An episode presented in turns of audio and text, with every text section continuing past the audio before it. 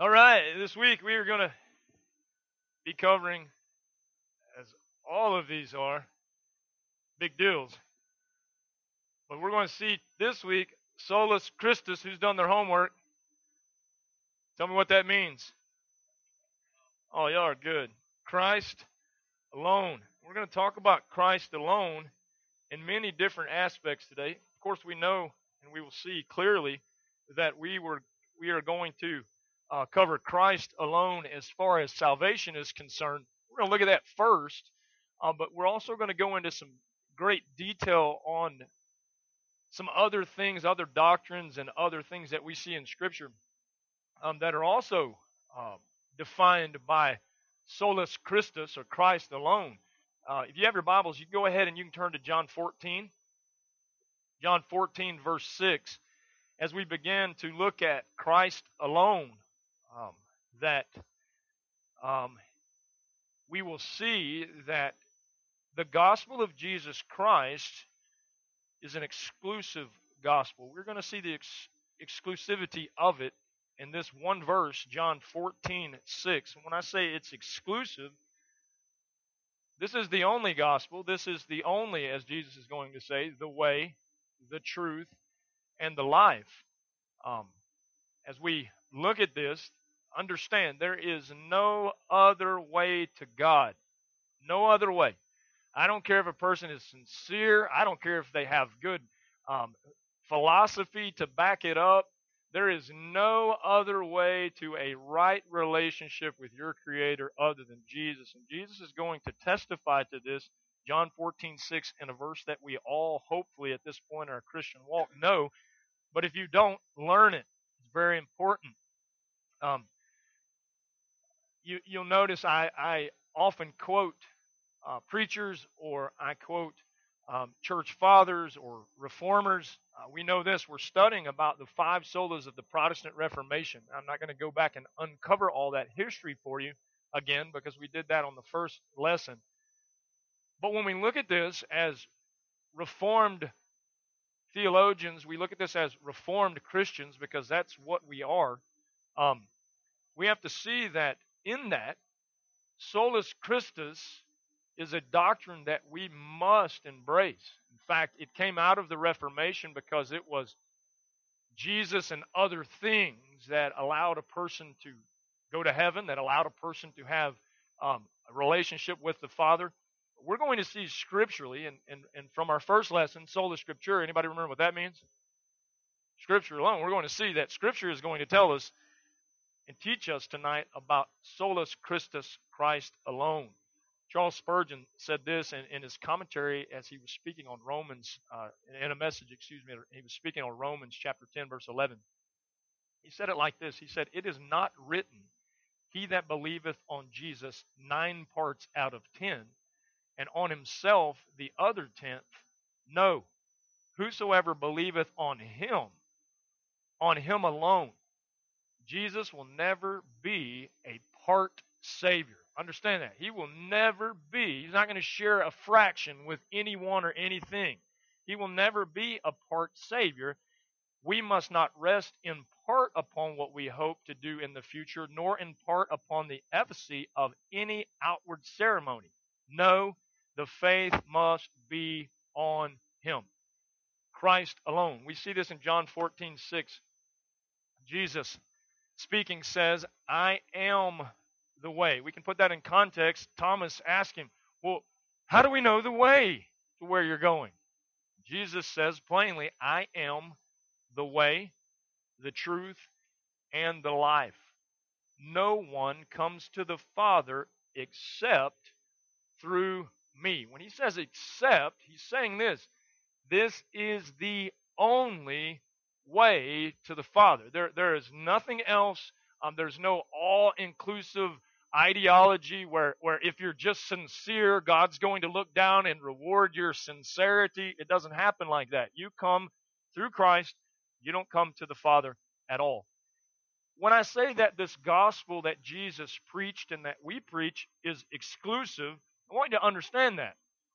Jesus said, the way. If, if it wasn't Christ alone, you know what he would have said?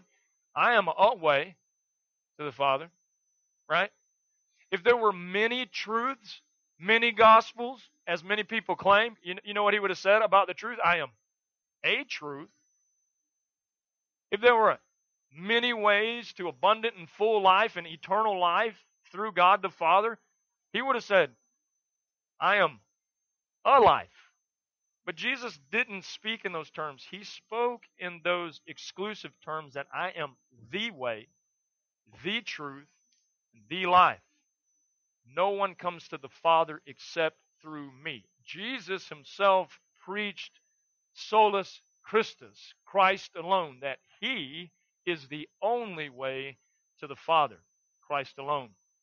Martin Luther wrote in his commentary on Galatians, he said this I must listen to the gospel.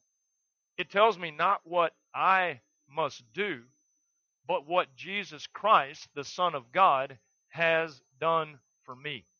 Not what I must do, but what Jesus Christ, the Son of God, has done for me. We can't begin to measure uh, what Christ and Christ alone has done for us. We can't. We are going tonight to go through many aspects of Christ alone. I'm going to tell you right now, we would have a hard time in an hour, or in two hours, or in 10 hours, or in 24 hours, or in a whole week, or a month, or a year. We would have a hard time exhausting all that Christ has done. We're going to hit some high points tonight. We're going to talk about um, Christ alone in its best detail as this um, not real smart guy can do as I study so that I can communicate that to y'all. So let's look at these aspects. We know that he was exclusive in how to get to the Father, the way, the truth, the life. And so we're going to use the term soul. S O L E, and that's the, the same term that we have in English for alone. So the first thing that I want us to concentrate on tonight, what we're going to look at, is that Jesus is the sole substitutionary sacrifice. He is the sole sacrifice. We're going to look in Hebrews chapter 9, verse 28 first. You can write these down. You can follow along if you're quick enough. It says, So Christ was sacrificed once to take away the sins of many. And he will appear a second time not to bear sin, but to bring salvation to those who are waiting for him. So understand, there is one sole sacrifice that will allow you to receive salvation in Jesus Christ. And that sacrifice is not anything that you could do or anything that anyone else could do for you but Jesus Christ, our substitutionary atoning sacrifice. 2 Corinthians 5:21. It says that God made him who had no sin to be sin for us, so that in him we might become the righteousness of God. You hear me talk about the substitutionary sacrifice of Jesus Christ a lot because it is essential to everything that we as Christians believe. It is Christ's substitutionary sacrifice, the fact that he stood in your place. It is that alone that will allow you to meet the righteous requirements that God has for you to meet so that you can be in right relationship with the Father. So we see this that in the verses that we looked at, Hebrews 9 28, 2 Corinthians 5 21, we see that Jesus took on himself whose sin? His? Right, he didn't have any. He took on himself our sin. So he was the sacrifice to take away the sin of the many. He's going to come again not to bear that sin again because it's already been taken care of, right? He doesn't have to come back every time you sin, does he? No, he doesn't. He came once for all who would believe. And he's going to come back, and when he comes back, he's going to bring the salvation to those who are waiting for him. And I know what you say. Well, well, I thought that I'm already saved. You are positionally, right? Though you are saved, you're being saved. How many of you know you're being sanctified right now? We're going to talk a little bit about doctrine. I'm going to get back and then you will be saved. And so he's going to finish what he started. That's why we can read scriptures and know what it means. Be confident in this. He who has begun this good work in you will carry it unto completion. Uh, I'm thankful and I'm amazed by the grace of God when I see him continually renewing me in the process of sanctification. It causes me to long for glorification that much more when he comes and he fulfills all of it that he alone sacrificed himself to fulfill. Isaiah chapter 53, if you have your Bible, I want you to turn over there as we talk about the substitutionary sacrifice of Christ. Isaiah, over in the Old Testament, we're going to see how Christ was our sole substitute and how that was prophesied long before Christ in person came to this earth. 53, we could read it all and it would blow us away as it does every time that I read it. Most of the time I can't read this and keep my, my eyes dry. But verse 5 through 6 says this But he was pierced for our transgressions, he was crushed for our iniquities. The punishment that brought us peace was upon him, and by his wounds we are healed. We all, like sheep, have gone astray. Each of us has turned to his own way, and the Lord has laid on him. I want you to see that on himself. And the Lord has laid on him the iniquity or the sin, the transgression of us all. And so when we look at that, we see Christ as that substitute and the only substitutionary sacrifice for sin. You, you can't do good. You can't act good. You can't talk good. You can't get baptized 15 times. It is Christ and his sacrifice alone. So we see he's that substitutionary sacrifice, the sole sacrifice. There will not be another.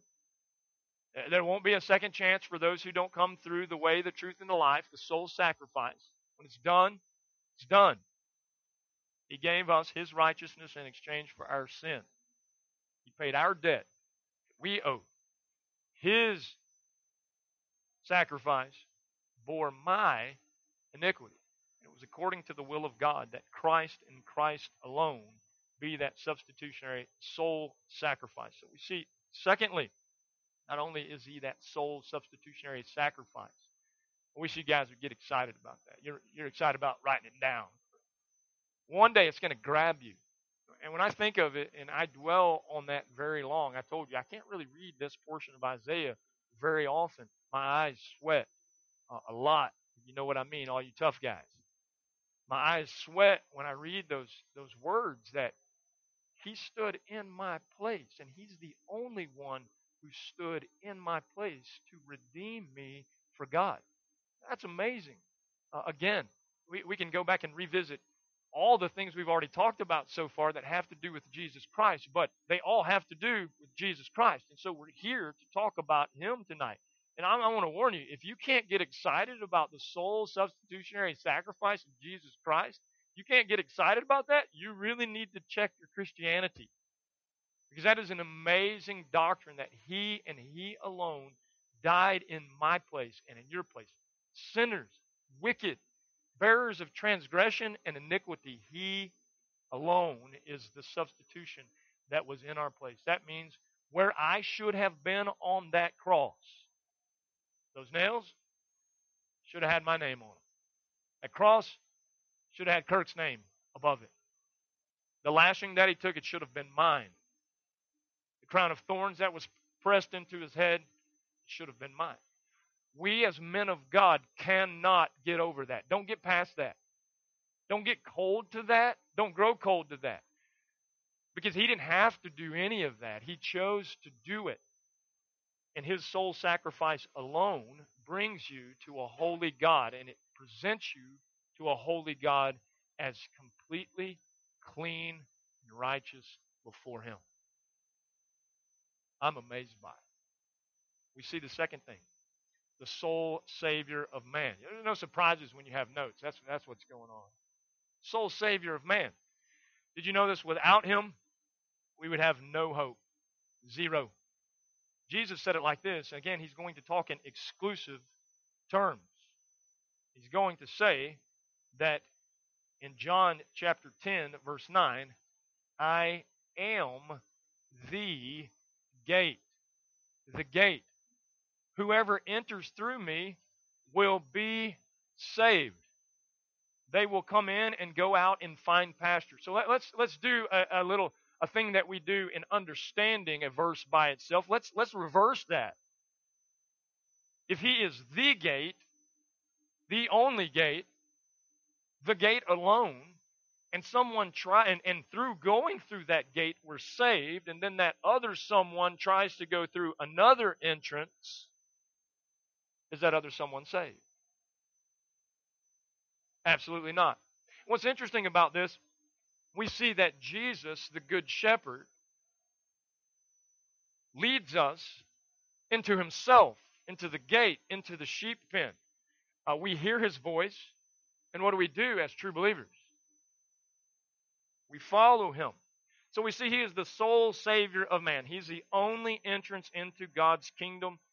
It is by faith in Christ alone. We talked about this when we talked about sola fide, but it is Christ who has made this possible. His sacrifice that we looked at first makes it possible for us to enter into God's kingdom. I know we live in a time, I do enough funerals and go to enough funerals that everybody who dies somehow squeaks into God's kingdom. You ever been to that funeral where you go, Am I at the right place?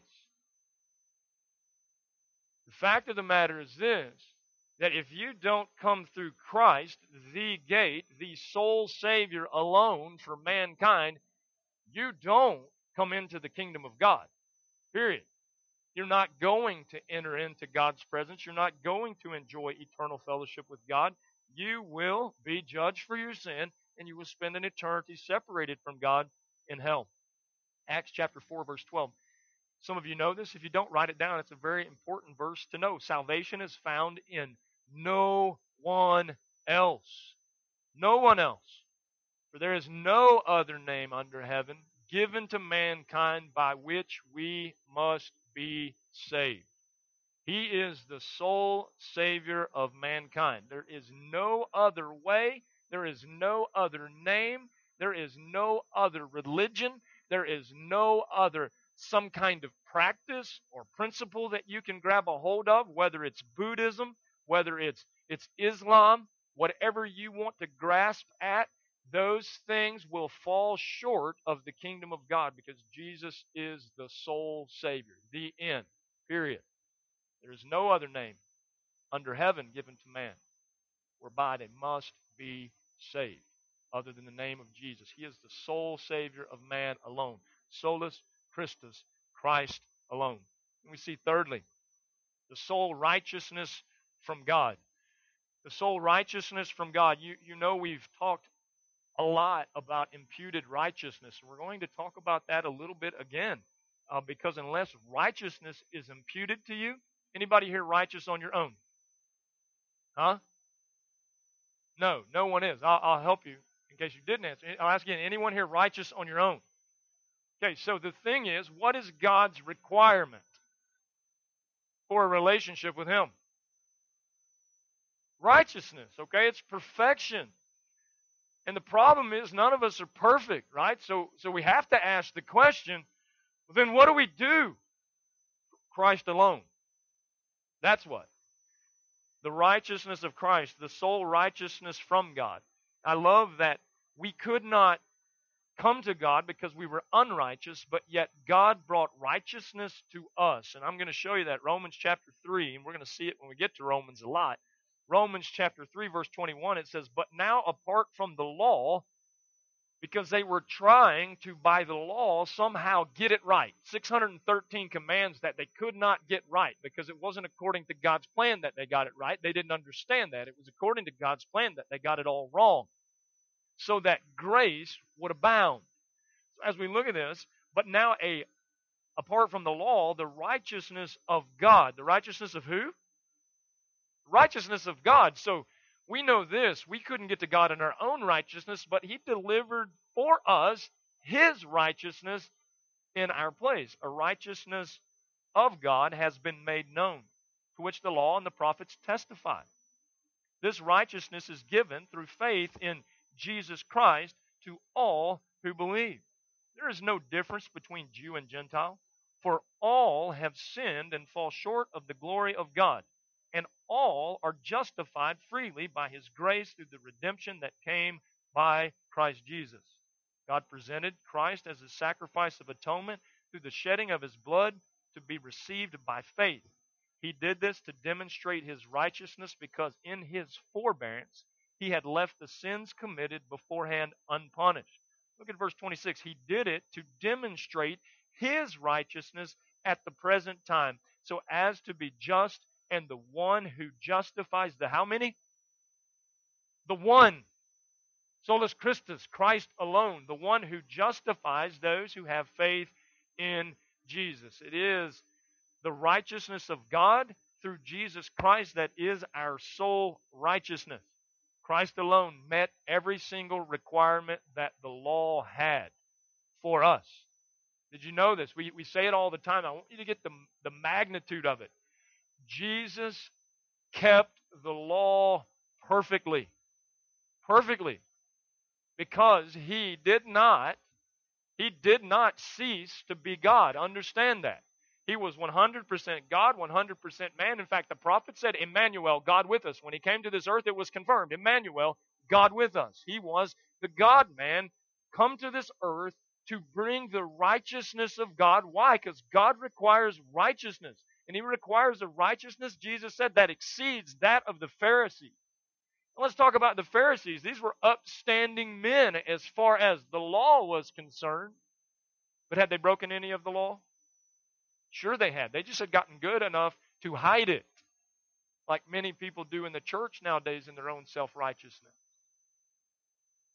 But God was not pleased with their self righteousness, nor would it give them favor with God and a right relationship with God. It took His own righteousness, which He delivered through the sole righteousness of God that came through Jesus Christ our Lord. That righteousness has been as we talked about in the lessons on justification by faith, that righteousness has been imputed to all of you who are in Christ. And so understand this, and I want you to get this. You have a right relationship with God because of the righteousness of Jesus Christ. Now, watch this. You keep a right relationship with God because of the righteousness of Jesus Christ. Watch this. You will never lose a right relationship with Jesus Christ because of the righteousness of Jesus Christ. Now, that's shouting ground. Because we know what the enemy likes to do, doesn't he? He likes to dissolve or decrease the righteousness of Christ. And I'm here to tell you the righteousness of Christ is the righteousness of God that has been imputed to you. His righteousness is our sole righteousness that we stand in the presence of God in. So when we stand in the presence of God, and if you're a believer here today, you've truly been born again, you stand in the presence of God right now in your standing as righteous as Jesus Christ. The law has been fulfilled through him, right? The law's been fulfilled perfectly through him and has been imputed to you. You stand before God. Watch this. As if you have always obeyed all 613 commandments that you find in His law.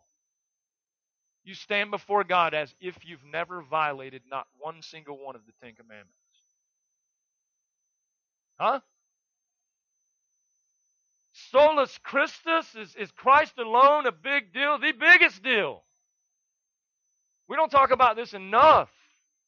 We want to talk about other things. How to, how to overcome stress in a stress filled world.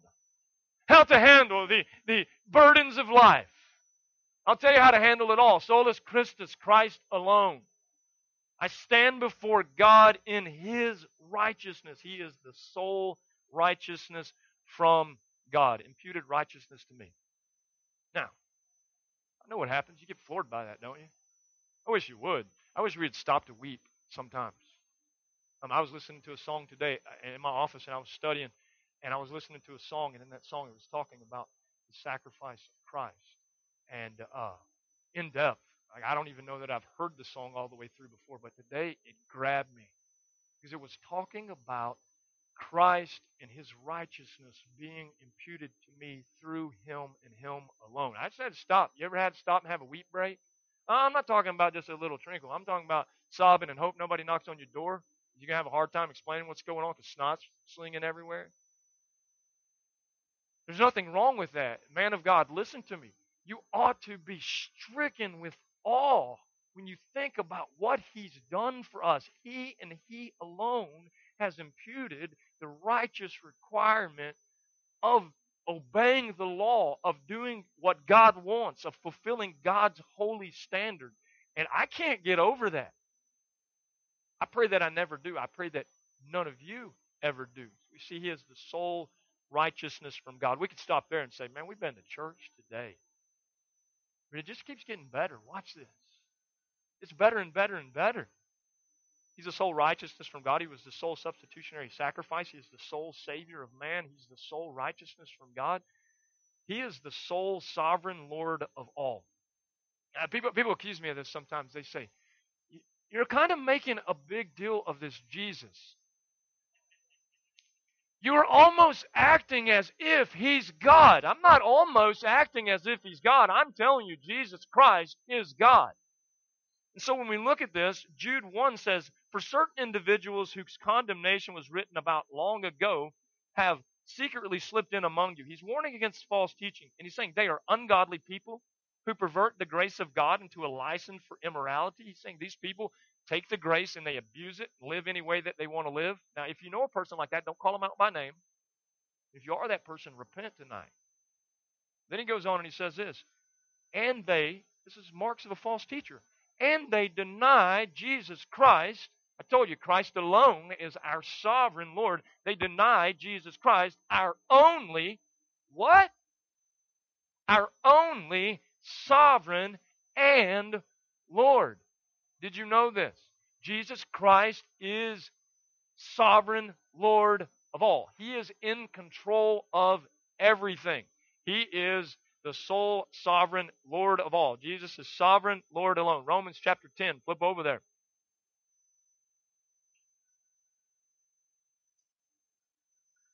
I want you to see that He is Lord. For there is no difference between Jew or Gentile. The same Lord is Lord of all, and richly blesses all who call on him. For everyone who calls on the name of the Lord will be saved. And so he is Lord of all, who we've already seen, who saves through his righteousness alone. Jesus is sovereign Lord alone. Not only is he sovereign Lord alone, he is true deity he is God. John 20, verse 28. For you people who say, well, he, you're, you're kind of making him as big as God. Thomas said to him when he finally had his eyes opened by the Holy Spirit to who Jesus really was. Did you know Thomas had been hanging out with Jesus for at least three years? Did you know that? And it wasn't up until this point where the Holy Spirit opened the eyes of Thomas. He had seen miracles. In fact, he had carried loaves and fishes that were left over. He had seen Jesus feed the multitudes. He had seen Jesus heal blind people. He had seen Jesus heal lame people. And finally, finally, he makes this declaration My Lord and my God.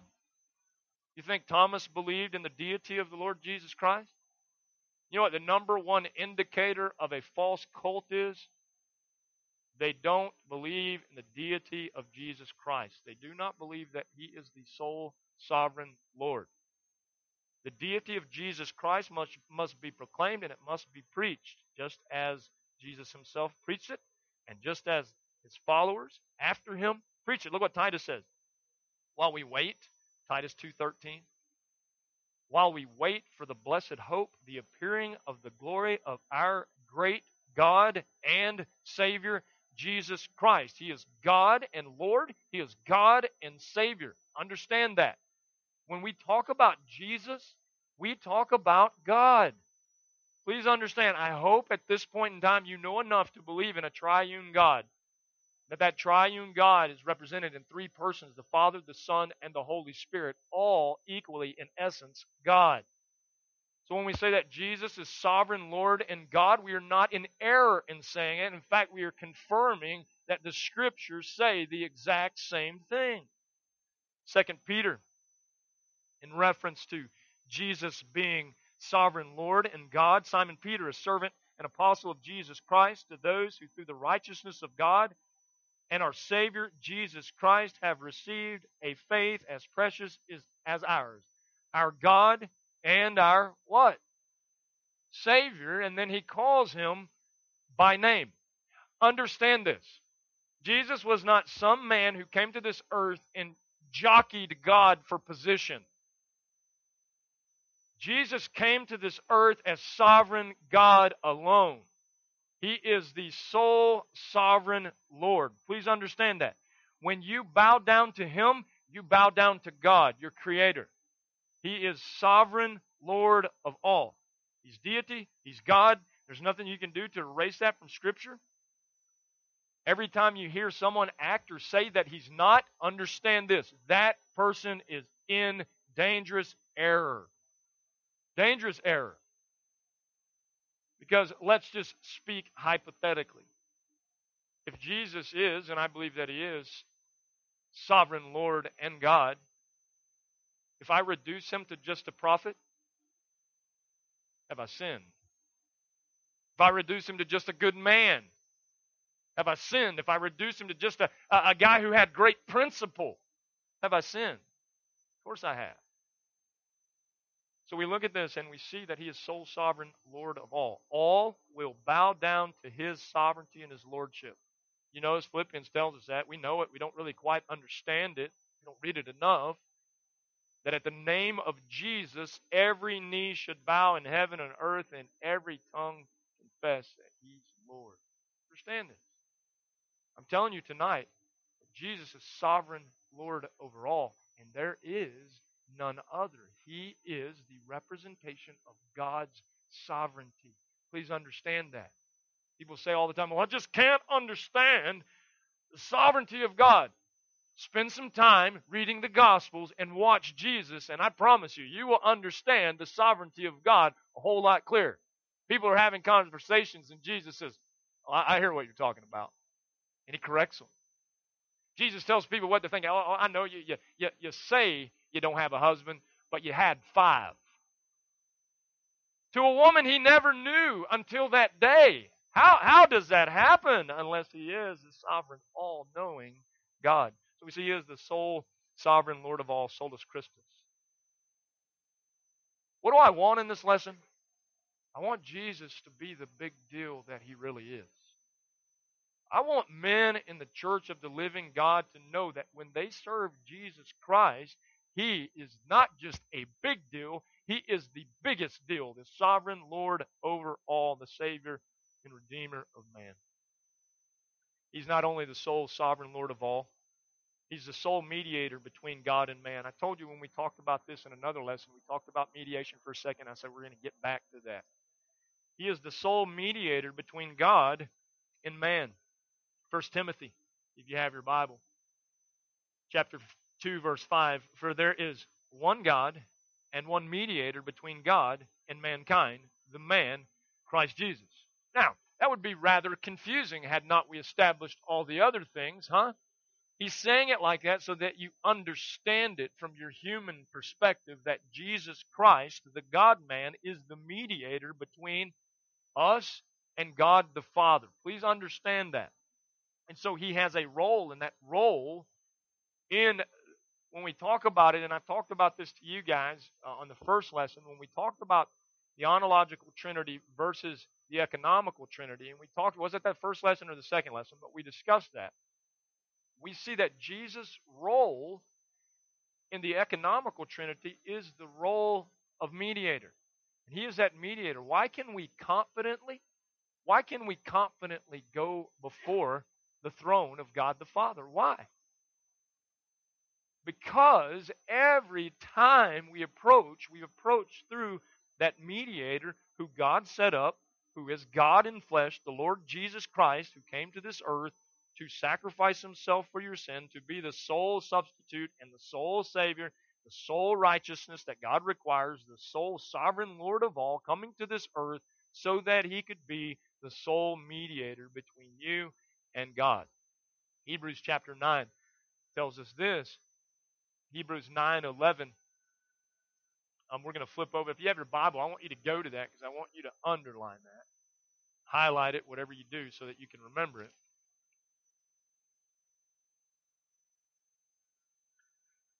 It says this when Christ came as high priest, I'll give you a second. Y'all still flipping. Hebrews 9 11.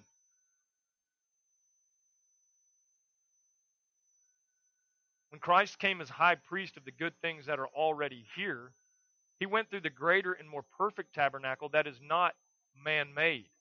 That is to say, not a part of this creation. Because God had given the Israelites the tabernacle, and every element, every piece of furniture, and everything in that was a representation of heavenly things. He did not enter by means of the blood of goats and calves, but he entered the most holy place once, how many times? For all by his own blood, having obtained eternal redemption. The blood of goats and bulls and the ashes of a heifer sprinkled on those who are ceremonially unclean sanctify them so that they are outwardly clean. How much more then will the blood of Christ, who through the eternal Spirit offered himself unblemished to God, cleanse our consciences from acts that lead to death, so that we may serve the living God? For this reason, pay attention to this, he's our sole mediator. For this reason, Christ is the mediator of a new covenant that those who are called may receive, those who are called may receive the promised eternal inheritance now that he has died as a ransom to set them free from the sins committed under the first covenant. So understand something. He is our mediator. He is the mediator of that covenant. You guys remember when God made his covenant with Abram? and he split the sacrifices in half. And who was the mediator of that covenant? It wasn't Abram. He's not qualified. God himself walked through the middle of those sacrifices representing that mediator. That is exactly what Jesus Christ, our great high priest who offered himself as a sacrifice once for all and serves as our mediator, that is exactly what he did. He is the sole mediator between God and man. Our confidence in approaching God rests in solus Christus, Christ alone. That's why when we pray to the Father, what did Jesus tell us? You pray in my name. And when you pray in my name, according to my will, the Father hears you and he does what you ask. Now, that doesn't mean this like a lot of people think. A lot of people think, well, I'm going to give God my Christmas list or my wish list, and at the end of it, I'm going to say, in Jesus' name, and God's got to do everything that I've asked Him and or told Him to do. How many of you understand it doesn't work quite like that? To pray in Jesus' name is to pray in accordance with the Word and the will of God.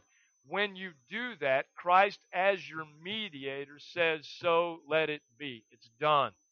So when we pray in Jesus' name, what we are doing, it's not some catchy cliche that we just throw on the end of the prayer hoping that it works. When we pray in Jesus' name, we're praying in the confidence that our mediator is before the Father night and day, like Scripture says, making intercession for us. And isn't it great to know that Christ is there before the Father, pleading our case day and night? The mediator. Oh, and the accuser of the brethren, Satan, says, Oh, that old Kirk, you know he's just an old scoundrel. Jesus please my case and say that's what he used to be. Until the blood of my sacrifice was applied, I stand in the gap for him. He is as righteous as me because he's been cleansed in my blood.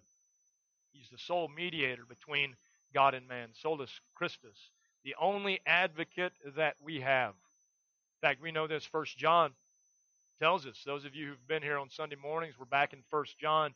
You don't want to miss it. He says in chapter two, verse one, "My dear children, I write these, I write this, excuse me, to you, so that you will not sin." I don't want you to sin. But if anybody does sin, how many of you have had to go to 1 John 2 1 and say, Thank you, Lord?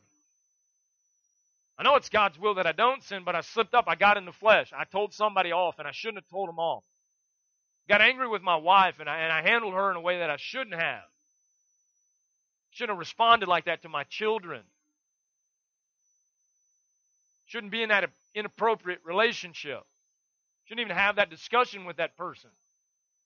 I shouldn't look at those things online that I'm looking at.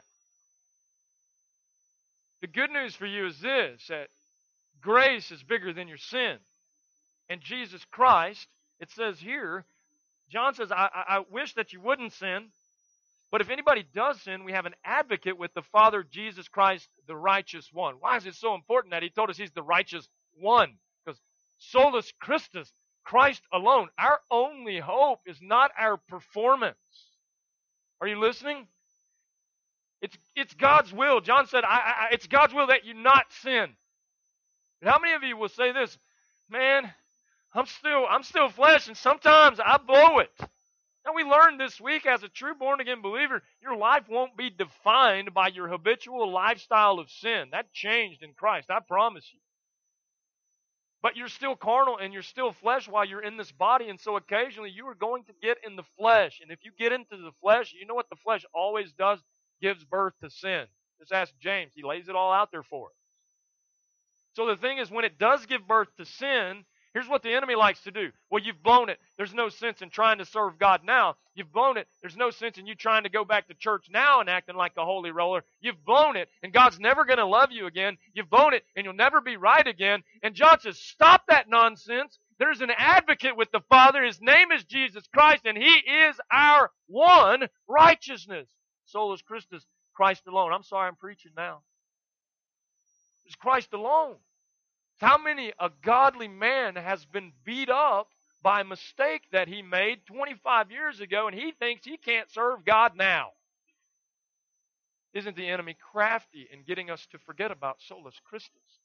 And my hope is not in my performance. Aren't you glad your hope's not in your performance? And I know this. If you had a dad in your life growing up who he was a performance dad, that he was only proud of you when you did good and he was not proud of you when you did bad, we know what performance looks like you grew up under that, you, you might be a little confused about this. Praise the Lord, our Heavenly Father is totally different than that.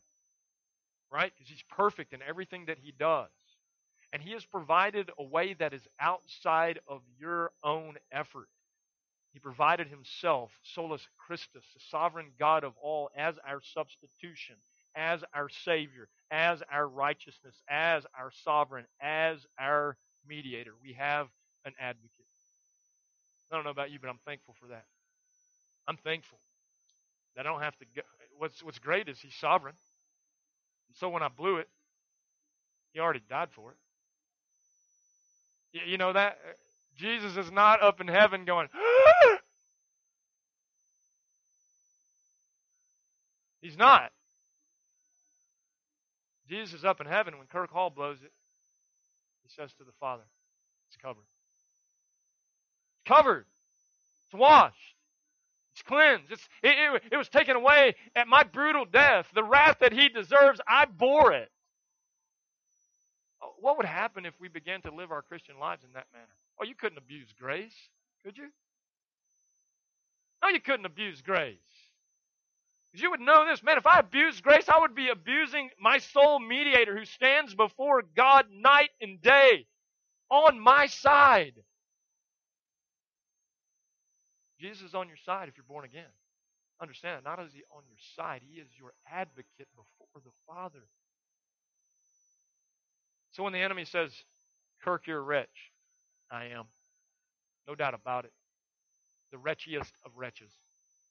However, the righteousness of Jesus Christ has been imputed to me through his blood sacrifice, his substitutionary atonement, and he is my advocate. And I stand before God the Father in Christ's position of righteousness.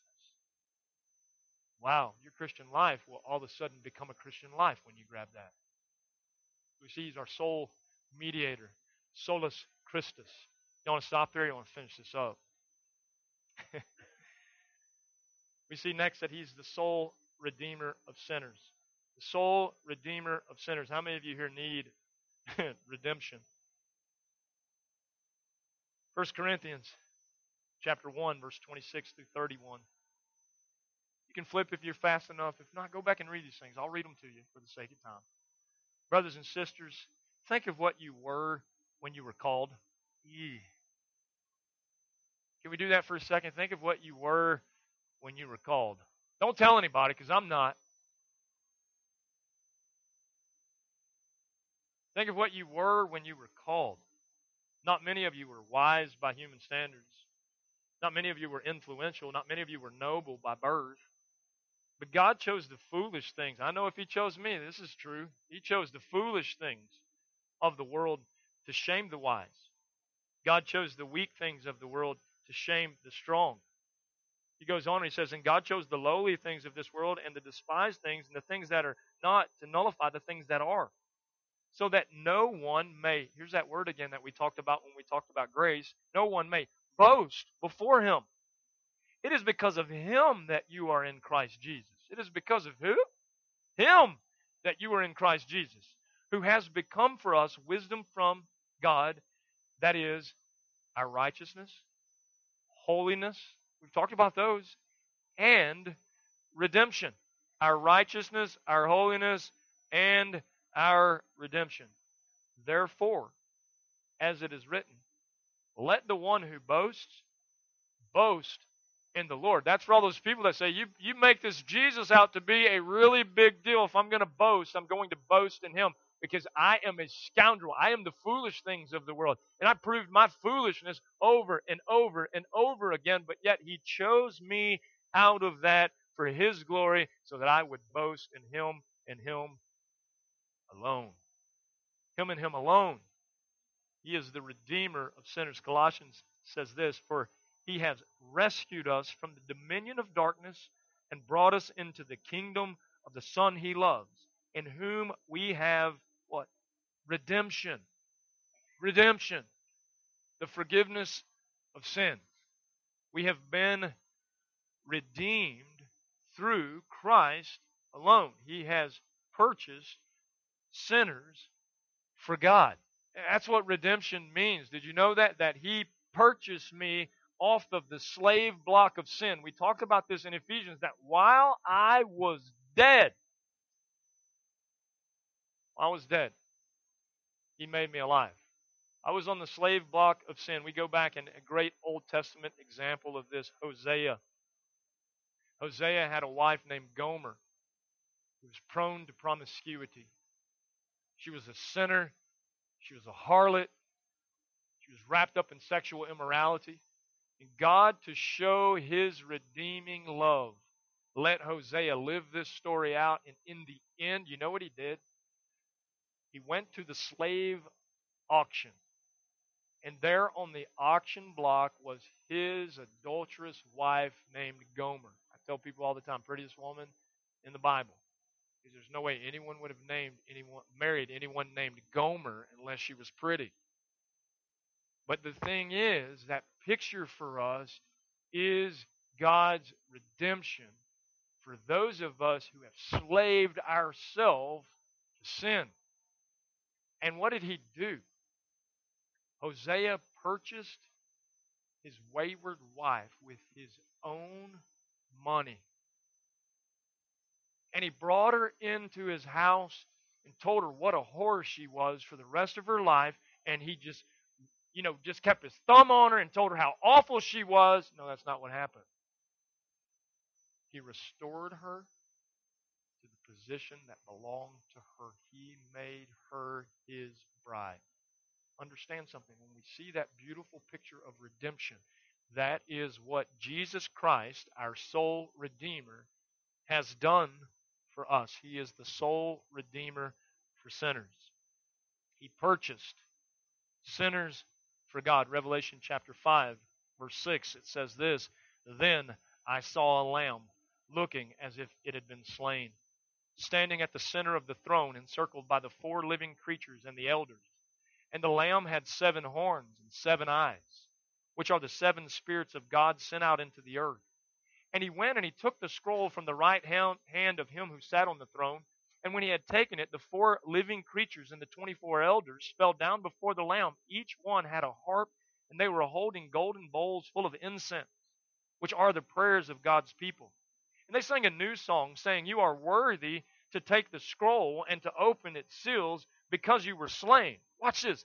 And with your blood you purchased for God persons from every tribe and language and people and nation. You have made them to be a kingdom and priests to serve our God, and they will reign on earth.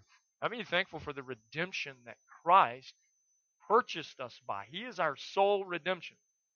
Those of you who think you have to make an offering to God so that God will accept you, I got news for you. The offering has been made. The price has been paid. I, I hear people say all the time salvation is free. Stop saying that. It's freely given in Christ. But it came at a great cost. In fact, it came at the Lamb being slain, the righteous being slain as the Redeemer of the unrighteous. He is the Redeemer of sinners, the provider of God's required payment.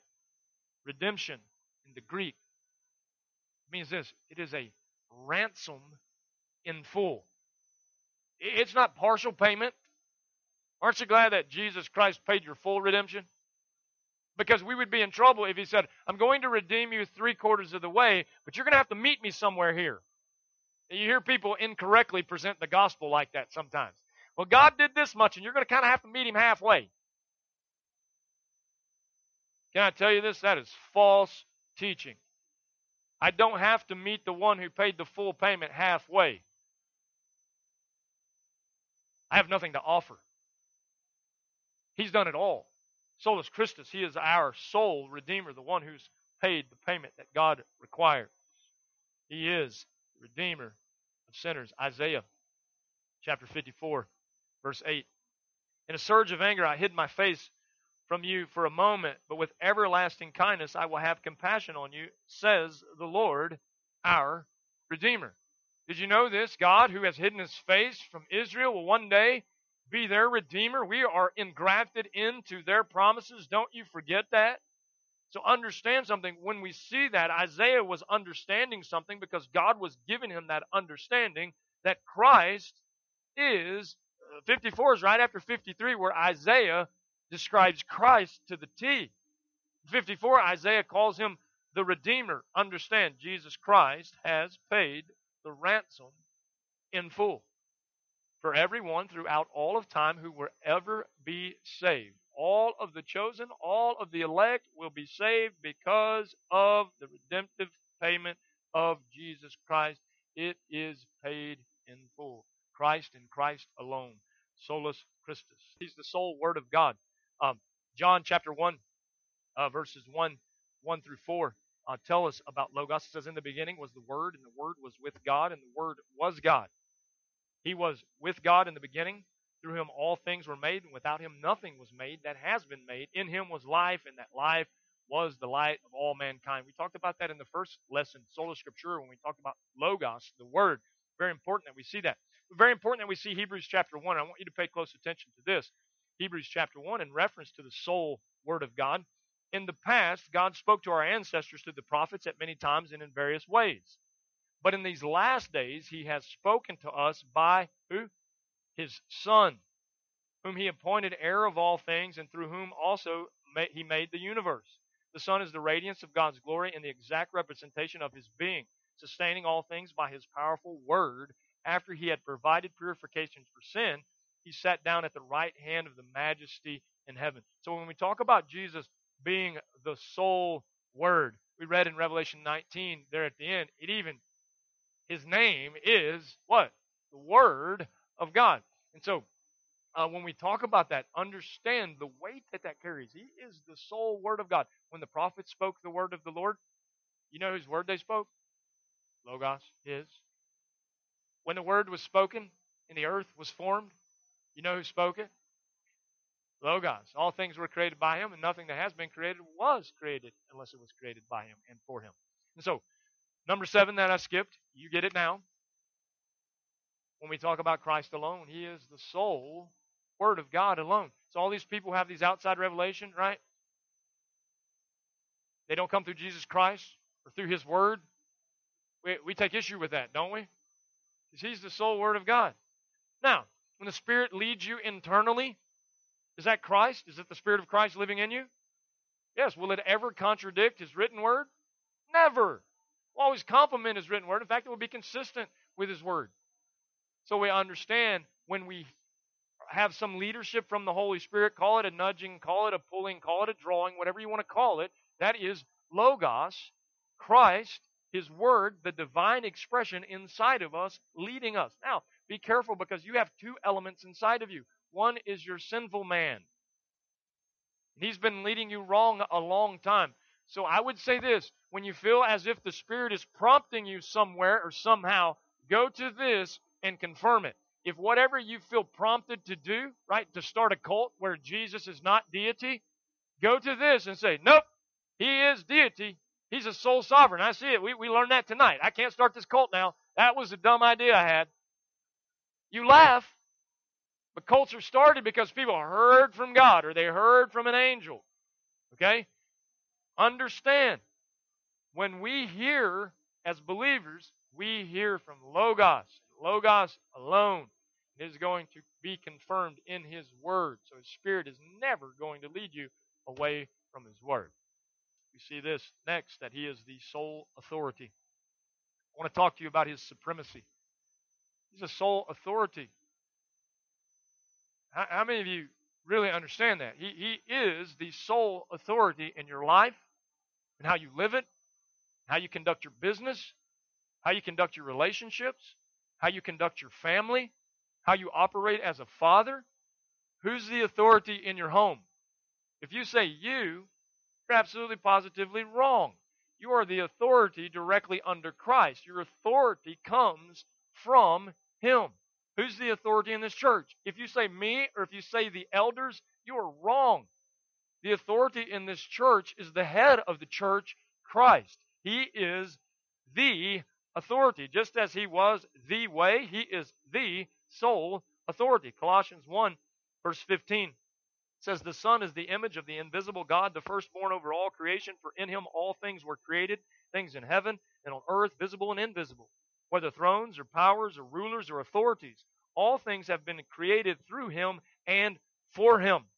He is before all things, and in him all things hold together. He is the head of the body, the church. He is the beginning and the firstborn from among the dead, so that in everything, in how much? Everything, he might have supremacy. For God was pleased to have all his, how much of his fullness? All his fullness dwell in him. Christ is the sole and supreme authority. He is the authority over all the earth.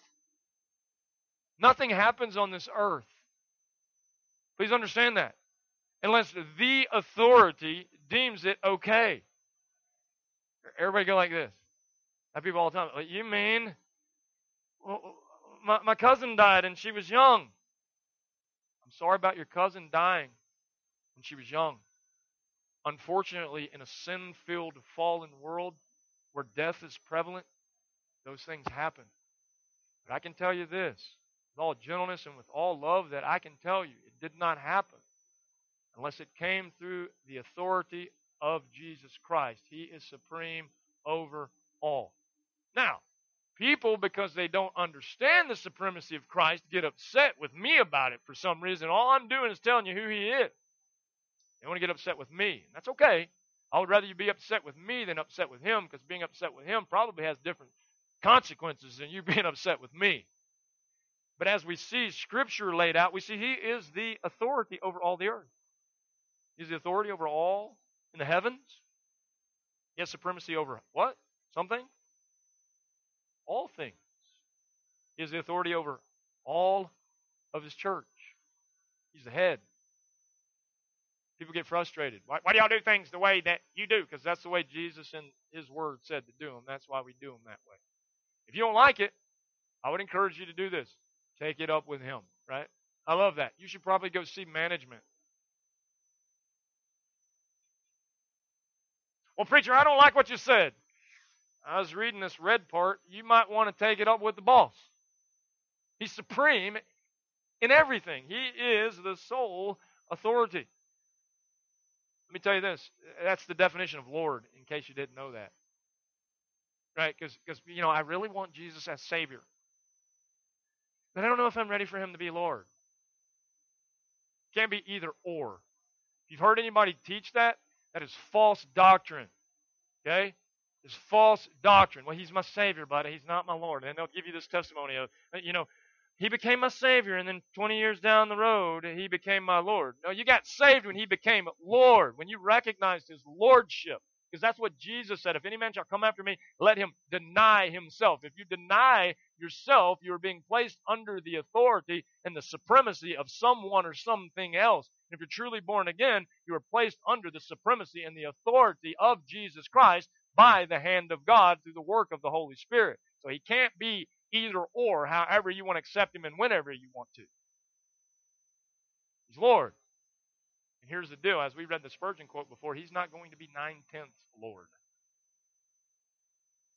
There's going to be people who split wide, hell wide open because they consider that lordship and supremacy. really?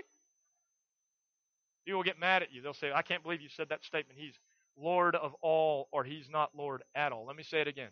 He's Lord of all, or he's not Lord at all. And I do not apologize for saying that. That is the position that he deserves. In fact, that is the position in our lives as believers that he died so that we could recognize he's Lord, sovereign over all, supreme in all instances, and the authority in all things belongs to Christ alone. He is the sole authority. Ninthly, on our journey tonight. See, none of you believed I could get through nine points that fast. I'm only through eight. We're just on nine. He's the sole executioner of God's judgment of sinful man. Well, this is where it gets uncomfortable. We, we like Jesus, the baby in the manger, or Jesus, the lamb. How many of you understand that's not all he entails? Watch what happens here as we see him as the sole executioner of God's judgment on and of sinful man. John chapter 5 for just as the Father raises the dead, this is verse 21, for just at 21 and 22, for just as the Father raises the dead and gives life to them, even so the Son gives life to whom he is pleased to give it. Moreover, the Father judges no one, but has entrusted all, how much? All judgment to the Son. All. Christ alone is going to be the executioner of God's judgment. Why is that important? How many remember what the Lord says? Leave room for my vengeance. Don't take matters into your own hands. Anybody understand? Anybody here ever been wronged by a sinner? And your flesh wanted to take matters into your own hands? When Jesus returns in the full, full fury and the wrath of God, he's going to seek vengeance on all sinners who blasphemed his name. He's going to do it in such a way, we're going to read about it in a second. He's going to do it in such a way that there is no longer any discussion about who he truly is. So we look at this and we see that he is the executioner of God's judgment according to John chapter 5. 2 Timothy chapter 4 verse 1 says, In the presence of God and of Christ Jesus, who will judge, who will? Jesus, who will judge the living and the dead. And in view of his appearing and his kingdom, I give you this charge. Jesus is the judge of the living and the dead. He's the executioner of God's judgment of sinful man. One day, you will answer to Jesus. I don't know about you, but I don't want to answer to the one who died in the place of sinners, who I never acknowledged, and he was my only hope. He was my only salvation. He was the only sacrifice. I, I don't want to face his judgment because he's going to be right when he judges, and I'm going to be dreadfully wrong. That ought to be the thing that if you're here and you're not a redeemed person, that you are still a sinner separated from God, that ought to be the thing that wakes you up this evening. To think about one day you are going to face the judgment of the one who came to save you. Ouch. And what a dreadful day that will be for those who are not in Christ. Revelation chapter 19 says, I saw heaven standing, this is verse 11, standing open, and there before me was a white horse, whose rider is called Faithful and True. He's faithful and true. With justice he judges and wages war. And his eyes are like blazing fire, and on his head are many crowns. Why are there many crowns? Because he is all authority. It's again a picture of his supremacy. He has a name written on him that no one knows but he himself. And he is dressed in a robe dipped in blood. Newsflash, it's his blood. It's dipped in blood. And his name is the Word of God, Logos. Oh, we talked about it first lesson, didn't we? Sola Scriptura. His name is Logos, the divine expression of God. And the armies of heaven were following him, riding on white horses and dressed in fine linen, white and clean. And coming out of his mouth is a sharp sword. Sharp sword, probably a double edged sword that divides and that cuts. Same double edged sword that we see in Hebrews, which is the Word of God, who even cuts to the very intentions of a man's heart. He said, Out of his mouth was a sword with which to strike down the nations. He will rule them with an iron scepter. I don't know about you, but I can't wait till my king comes back and rules with an iron scepter. He treads the winepress of the fury of the wrath of God Almighty. On his robe and on his thigh, he has this name written King of Kings, in case you didn't understand this yet, and Lord of Lords. There is none higher. Christ is the sole executioner of God's judgment on sinful man. He will come back to this earth, and every judgment that he makes will be right. At this picture that we see here, as the heavens open up, did you know this? The armies in heaven are not going to have to lift one arm in battle. He is going to slay the wicked with the word. The divine expression, Logos, his name. So we see he will execute final judgment on sinful man by the power of his mighty word. Right? What does that mean? That means this all people who don't line up with this suffer destruction. You say, but I don't line up with that. Yeah, you do if you're in Christ because the righteous requirements of this have been met. That's what we're talking about when we're talking about Christ. Isn't that a good thing? But those who are in their unbelief and in their sin, when Christ returns, it will be a day of reckoning, the executioner of God's judgment on sinful man. And so we see, lastly, the sole rewarder of his true servants. The sole rewarder of his true servants. This is good news for those of you who truly know Christ. Revelation chapter 22. Y'all flip over there. You mean to tell me that Christ, my soul's sacrifice, my soul's substitution, is going to die for me, to be my Savior, to stand as my righteousness, my sovereign Lord over all, the mediator between me and God, the redeemer of a wretch like me, the one who is supreme over all and the sole authority? Do you mean to tell me that he's also going to reward me somehow? What?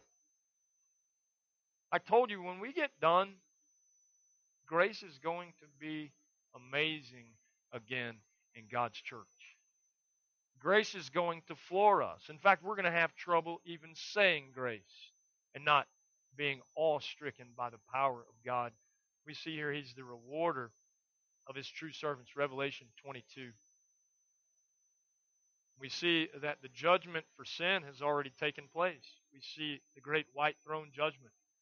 All sinners be resurrected to the second death and cast into the lake of fire. We see in verse 12 of Revelation 22, right here at the end Behold, I'm coming soon. Please, Lord. Behold, I'm coming soon. My reward is with me, and I will give to everyone according to what he has done. He can't be talking about the unbelievers. Go back. They're already cast into the lake of fire. He's talking about the believers. I'm going to reward those who are my followers for what they have done. I am the Alpha and the Omega, the beginning and the end. Blessed are those who wash their robes that they may have the right to the tree of life and may go through the gates into, into the city. Outside are the dogs, those who practice magic arts, sexually immoral, the murderers, the idolaters, and everyone who loves and practices falsehood. I, Jesus, have sent my angel to give you this testimony for the churches. I am the root and the offspring of David and the bright and morning star. He sums it all up for us right there. He says, I am who the scriptures say that I am, and I am the rewarder of my true servants. His reward is with him. Did you know this? We haven't seen anything yet. How many would say, I've been blessed by God? How many would say that? In this earth, I've been, but you haven't been rewarded by God yet. Think about that for just one second. But you haven't been rewarded yet. You've been blessed as, as much as we can be blessed in our humanity. But watch this in our glorified state, He is going to reward us with things we know not of. There is an inheritance, Scripture says, that is kept for us by the Spirit that will never perish, spoil, or fade. An eternal inheritance that we will be rewarded with when Christ brings that inheritance to us. Now, think about that for a second. Man, it really brings things to light uh, about Jesus when he says things like, What profits a man if he gains the whole world, yet loses his soul? Can I tell you this? Everything that you lose for Christ's sake in this earth, you will be rewarded in some astounding measure that I can't even begin to explain to you, just in the simple fact that you will enjoy an inheritance that Christ Himself has prepared for His children. So we see He's the rewarder. We haven't seen anything yet. Every blessing that we can count in this lifetime is going to shrink in comparison to the eternal blessings that He is going to lavish upon us who are in Christ. He will reward according to our obedience as true sons. Second Corinthians kind of gives us some, some more insight into this. He says, We will all appear before the judgment seat of Christ. He was talking to the church here. We will all appear before the judgment seat of Christ to receive what is due us for the things done while in the body, whether good or bad. This is what motivates us not to abuse the grace that we've been given freely in Christ. Why? Because He's going to reward us. How is He going to base these rewards? Here, it's real simple. Don't complicate this. Did this thing in your life bring God glory or not bring God glory? We're going to learn last week, I mean, next week, excuse me, we're going to learn next week about God's glory. Sola Deo Gloria. That this is all for God's glory. So, so when we look at this, understand something. You've been saved not so that you can abuse grace and not so that you can abuse the sacrifice of Jesus Christ. You've been saved so that the righteousness of Jesus Christ, which has been imputed to you, and those good works that He sovereignly prepared in advance for you to do, will bring God glory on this earth while you're here. And it doesn't just stop here. Everything that we do for the glory of God. This is why it's important that you listen to me. We're going to talk about this a lot next week. But everything that we do for the glory of God, our rewarder, our sole rewarder, Jesus Christ, on the day of his judgment of the saints, he will reward us for bringing glory to God in this life. I know this. Sometimes in this life, as believers, we have to give some things up, don't we? Jesus said this you're going to have to hate your father, your mother, your sister, your brother, people of your own household. Jesus, our Lord, didn't even have a place to lay his head. He said, Birds have nests, and foxes have holes, and I don't even have a home. He gave everything up. Why? For the glory of the Father. Understand something. Do you not think that he's going to reward you with heavenly rewards for the things that you give up for the glory of the Father? Y'all still awake? That gets exciting to me. That motivates me. That is the reason that I cannot abuse such wonderful grace. To think that He saved me by His grace, but yet He will then reward me and lavish His grace upon me, not just in this lifetime, but for all eternity. When we get to God's glory alone next week, we're going to see that He saved us for His glory. That He did all these things so that in the end, He will be glorified. What a day it will be. The moment after the Bema Seat judgment of Jesus Christ, and He hands His rewards to you for bringing God glory. And you get to turn right back around and lay them at His feet and say, I'm not worthy of anything. You, oh, will worship take place on that day?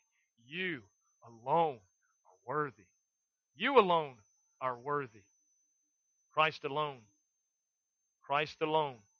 He is our sole substitutionary sacrifice. He is our sole Savior, the sole righteousness from God, the sole sovereign Lord of all, the sole mediator between God and man, the sole redeemer of sinners, the sole Word of God, the sole authority and supremacy. He is the sole executioner of God's judgment of sinful man. He is the sole rewarder of his true servants. Solus Christus, Christ alone. John Calvin said it like this Whoever is not satisfied with Christ alone strives after something beyond absolute perfection.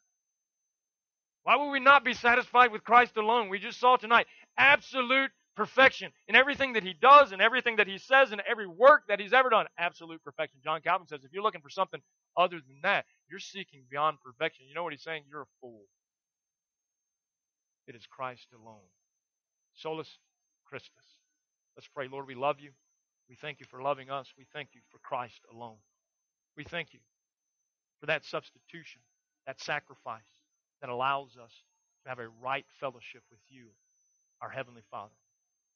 God, we long for the day that our Lord Jesus returns to this earth and he sets the record straight, that you are glorified beyond anything that we can even imagine. Lord, we thank you for dying for us on the cross when you didn't have to. We thank you for calling us and choosing us out of darkness and bringing us into light for your glorious name. We give you all the praise and all the honor and all the glory for it. Let this sink into the hearts of the believers in this room tonight.